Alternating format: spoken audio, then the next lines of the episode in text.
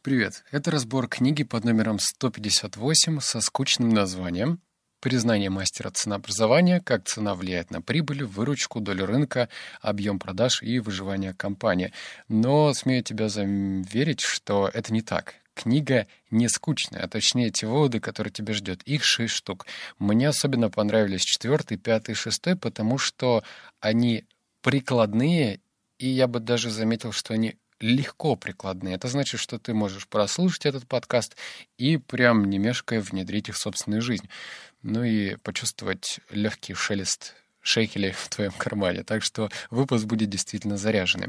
В то же время, книжный бухтеж. Стоит ли тебе читать эту книгу?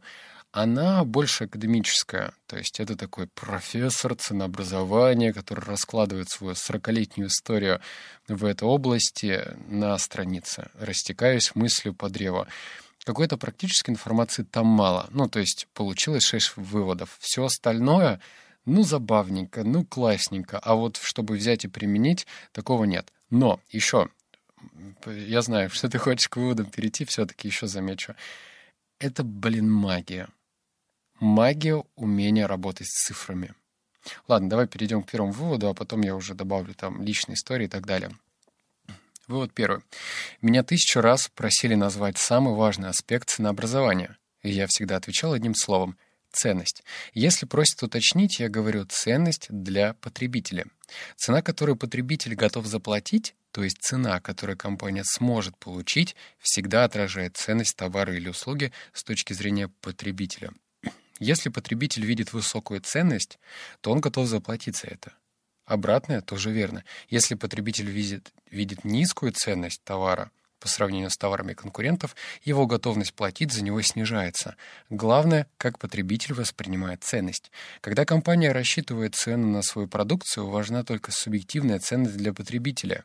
Объективная ценность товара и другие параметры ценности. Например, теория Маркса о том, что ценность определяется временем, затраченным на производство товара, в сущности не имеет значения. Они важны только если они важны для потребителя, и только если он готов заплатить цену в обмен на ценность. А, вывод интересный, а, просто потому что кажется на первый взгляд, ну как же так, я столько времени вбухил на этот продукт, на создание. Ну, предположим, ты вяжешь, я не знаю, там, свитер. И ты сидишь, корпишь над этим свитером, делаешь какие-то изумительные узоры, стараешься, и, может быть, у тебя даже нитки какие-то особенные куплены, там, где-нибудь в Болгарии, допустим. И все бы хорошо, но только для потребителя это вообще не важно. А важно, знаешь что? Важно историю, которую ты преподносишь этому потребителю. То есть, если ты, не знаю, встанешь у прилавка и будешь говорить, вы знаете, вообще-то я этот свитер шил два месяца. И тут такие нитки используются, то это не сработает. Вот пример, который сработал лично у меня. Я помню, как ты зашел в кафе, у нас в Новосибирске есть такая кофейня, чашка кофе. И после того, когда ввели санкции, ну, вино хорошее достать было сложно.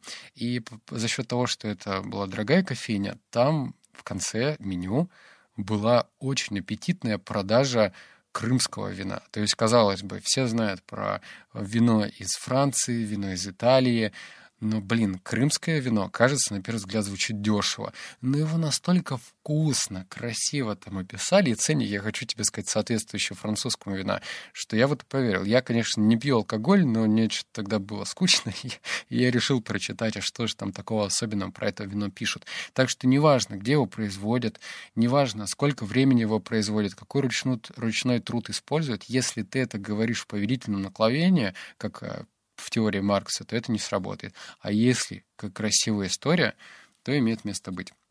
Вот номер второй. Карта на 50% скидки, дающая 30%. Как элегантно продать задорого скидочные карты.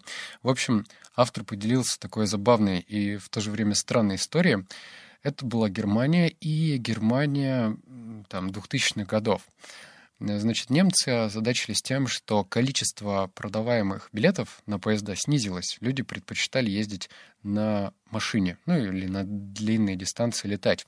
И тогда методом всяких разных проб и ошибок они пришли к такой элегантной системе. Они продавали скидочные карты на 50%. То есть смотри, допустим, Билет стоит там 3000 рублей. Давай в рублях, чтобы понятно. А, нет, ладно, в евро у них там. Допустим, 100 евро. Билет стоит стандартная цена. А в то же время, если у тебя есть скидочная карта, то ты этот билет покупаешь за 50 евро, так? Но дело в том, что на самом деле скидка не 50%, а 30%, потому что тебе сначала нужно купить эту карту задорого. А чтобы тебе ну, по-настоящему получить скидку 50%, то тебе нужно практически нон-стоп ездить на этом поезде, чтобы, ну, отбить эти вложения. Так что, еще раз, скидка преподносилась как 50%, так оно и было. Но тебе сначала нужно было заплатить э, членский взнос за эту карту. И как итог, компания подняла свои продажи чуть ли не в два раза. Вывод третий. А, бельгийская марка эксклюзивных сумок, я не знаю, как правильно, Def, э, Del Vaux, в общем, девочки, кто знает, вот сумка, значительно повысила цены в связи с, ре, с репозиционированием бренда. Продажи резко возросли, так как потребители считали эту марку вполне достойной замены сумкам Louis Vuitton. Продажи известного бренда виски Chivas Regal были крайне низкими в 1970-е годы. Для репозиционирования бренда компания разработала лейбл более высокого класса и подняла цену на 20%. Сам виски остался тем же. Но несмотря на повышение цен, продажи значительно выросли. Попахивает какой-то очень тонкими мошенническими схемами, но в то же время, блин, э, люди платят за товар столько, сколько не готовы заплатить. Если им все это преподносится как какая-то более эксклюзивная э, сорт виски, то, видимо, они платят. Вот, как-то так. Э, в то же время, блин, виски не меняется. Меняется, пожалуй, бутылка и, и этикетка, в которой написано какой-нибудь там Chivas, Regal, эксклюзив или VIP. Вот, какие же мы ушлые, да? Вот так работает статистика. Теперь переходим к более интересным выводам лично для меня — Четвертый, он самый большой, но интересный. Вот сейчас внимательно. А, вспомним известную историю про эффект ценового якоря. Братья Сид и Гарри владели магазином одежды в Нью-Йорке в 1930-е годы. Сид продавал, Гарри шил. Если Сид замечал, что покупателю нравится костюм, он притворялся дурачком. Когда покупатель спрашивал о цене, Сид звал Гарри, который работал в задней комнате. «Гарри, сколько стоит этот костюм?» «Этот? 42 доллара», — отвечал Гарри, не выходя из комнаты. Сид делал вид, что не понимает. «Сколько? 42 доллара!» — повторял Гарри. Тогда Сид поворачивался к покупателю и говорил, что костюм стоит 22 доллара. Покупатель не заставлял себя упрашивать, сразу выкладывал 22 доллара на прилавок и уносил костюм. Ценовой якорь срабатывал, как по учебнику. Этот подход работает и для более крупной покупки, особенно вместе с премиум-эффектом и фактором престижа. Вот это вторая история сейчас из этого вывода. Сейчас, секунду. Так. Двум молодым строителям никак не удавалось вступить в местный профсоюз Калифорнии, поэтому они решили открыть свою собственную компанию.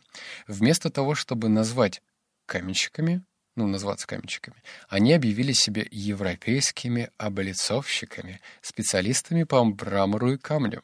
Подчеркивая свое позиционирование, один из них делал замеры в метрах и сантиметрах, а потом показывал своему коллеге. Они начинали спорить между собой по-немецки, пока клиент не решался выяснить, в чем дело. А, «И я не понимаю, почему он думает, что эта терраса обойдется в 8 тысяч долларов», объяснил тот, кто делал замеры, отведя клиента в сторону. «Между нами говоря, мы могли бы построить террасу за 7 тысяч долларов». Еще немного обсуждений клиентом и споров на немецком, и клиент соглашался за 7 тысяч долларов. Блин, офигительный инструмент и, пожалуй, прям прямое руководство к действию. Конечно, тут все-таки используются какие-то актерские данные, но это работает. Вот тебе две истории, когда вступал э, в эффект ценовой якорь. То есть изначально проговаривалась более высокая цена, а потом методом споров, методом выяснений все сводилось к тому, что 8 тысяч да фиг с этим. Нет, 7 тысяч. То есть изначально озвучивалась высокая цена, а потом потихонечку мы приходили к консенсусу в виде более низкой цены. Так что если ты продаешь вживую, то это хороший инструмент. Пункт пятый. Он тоже прикладной. Изображаем дефицит. Один из самых хитрых методов повышения продаж – вызвать ощущение дефицита. Если у покупателя создается впечатление, что товар имеется только в ограниченном количестве, им захочется приобрести его. В ходе исследования США одной группы покупателей магазина показали рекламу супов Campbell. Наверное, так называется, где было сказано «только 12 банок на человека». Второй группе показали рекламу, где значилось «никаких ограничений». Покупатели первой группы приобрели в среднем по 7 банок каждый, а вторые вдвое меньше. Здесь действует не только эффект якоря. В рекламе говорится, что покупать 12 банок нормально, но эффект накопления. Покупатели воспринимают такую рекламу как сигнал о дефиците, нехватке. Также реакция наблюдается, когда в заправке или кинотеатрах выстраивается длинная очередь. В бывших социалистических странах дефицит был повседневным явлением. А очереди стояли повсюду. Люди покупали все, что могли достать. Никто не знал, что принесет завтрашний день. Э, знаешь, вот я тебе так скажу. Кажется, на первый взгляд, да блин, про дефицит уже все давно понятно. Но если все давно понятно, то используешь ли ты этот прием у себя? Я сейчас нет. Ну, то есть я, когда это выписывал, я подумал, ну да, я знаю его, но я его не использую, а значит, буду применять. Я сейчас запускаю один дополнительный бизнес-проект, и там потестирую формат дефицита. И вот тебе пример. Кажется, а, мы склонны ценить людей глупых и неглупых, ну, субъективно, да, и вот кажется, вот они такие глупые, они делают такие действия, а мы такие умные, но при этом склонны мы считать, что мы в основном умные, а остальные глуповаты. Но это же не так. Так вот, а, я два дня назад или три дня назад был в Туле, и случайно так совпало, что там был День города и День Кремля. В общем, я там гулял и увидел, значит, большущую очередь в маленький островок, в ларечек, где продавали какие-то народные напитки, какой-то сбитень из имбиря, из меда, ну, в общем, натуральное что-то. И я-то понимал, ну вот же очередь. Не люблю я очередь. Я интроверт. Не люблю стоять с многими людьми. Но я, блин, встал в эту очередь, потому что мне захотелось попробовать это сбитень. Эффект толпы, эффект того, что это пользуется спросом, сыграл свою роль. Я это знал, и я на это повелся. Это просто забавно. А, вывод шестой.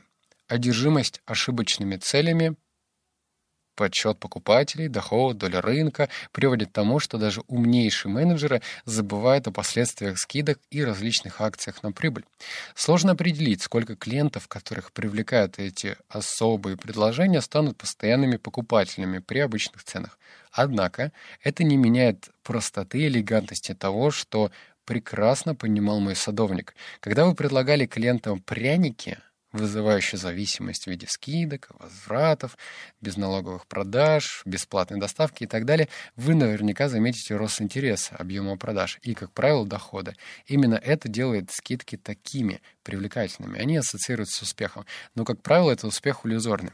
Вывод про то, что автор, кстати, вот на протяжении всей книги говорит, что доля рынка, объем продаж — это не то, что второстепенные, это вообще не особо важные пункты. В Японии, где за доли рынка просто там воюют компании, для них это важно. Ну, у них так принято, я не знаю, гордость, там, если они раньше, как самураи, погибали, если что-то там, честь у них там обращена была. Так вот, самое главное — это чистая прибыль. И если ты э, пытаешься захватить долю рынка с помощью скидок, то если построить график, если рассмотреть эти цифры более детально, то окажется, что да, ты создаешь видимость того, что у тебя успешная компания, ты много всего продаешь, но в то же время ты зарабатываешь меньше. Зарабатываешь меньше, чем если бы изначально у тебя цена была бы выше, чем у конкурентов. Так что доля рынка, объем продаж не так важны, как именно чистая прибыль. И если ты хочешь как-то примагнитить своего клиента, то подумай, а в действительности, сколько тебе обходится вот эта скидка? Вот ты даешь направо и налево 5% скидки, 6, 7, 8, 10 и так далее. А насколько это целесообразно? То же самое с доставкой. В общем, стоит насчет этого подумать, пораскинуть мозгами и понять, что, возможно, это не лучшая стратегия. И, кстати, там еще приводится один пример — про компанию Chrysler, по-моему, они э, сделали следующее. какие-то бешеные скидки объявили, что-то еще, там, при покупке одного автомобиля, второй в подарок. И что они обнаружили? А, они обнаружили, что всплеск продаж был огромный, то есть люди не покупали столько машин никогда. Но оказалось, что они украли долю рынка у самих себя, потому что машины покупают очень редко, ну, там, в основном люди. И получилось так, что вот этот первые два месяца у них был огромный всплеск продаж, а потом безумное падение, потому что те люди, которые хотели в будущем купить машину, они не купят ее, просто потому что они ее купили сейчас. В общем, это мысли тебе на подумать. Это были шесть выводов, а пока я тебе еще приглашаю на свой проект «52 недели одержимости». Там я про книжный бизнес рассказываю. Ссылку я оставил, посмотри. Там я как раз рассказал о трех моделях ценообразования и монетизации, которые я придумал. В общем, послушай, это увлекательно. Прям история из этого дела. Все, обнял, поцеловал, заплакал. Услышимся в следующем подкасте. Пока.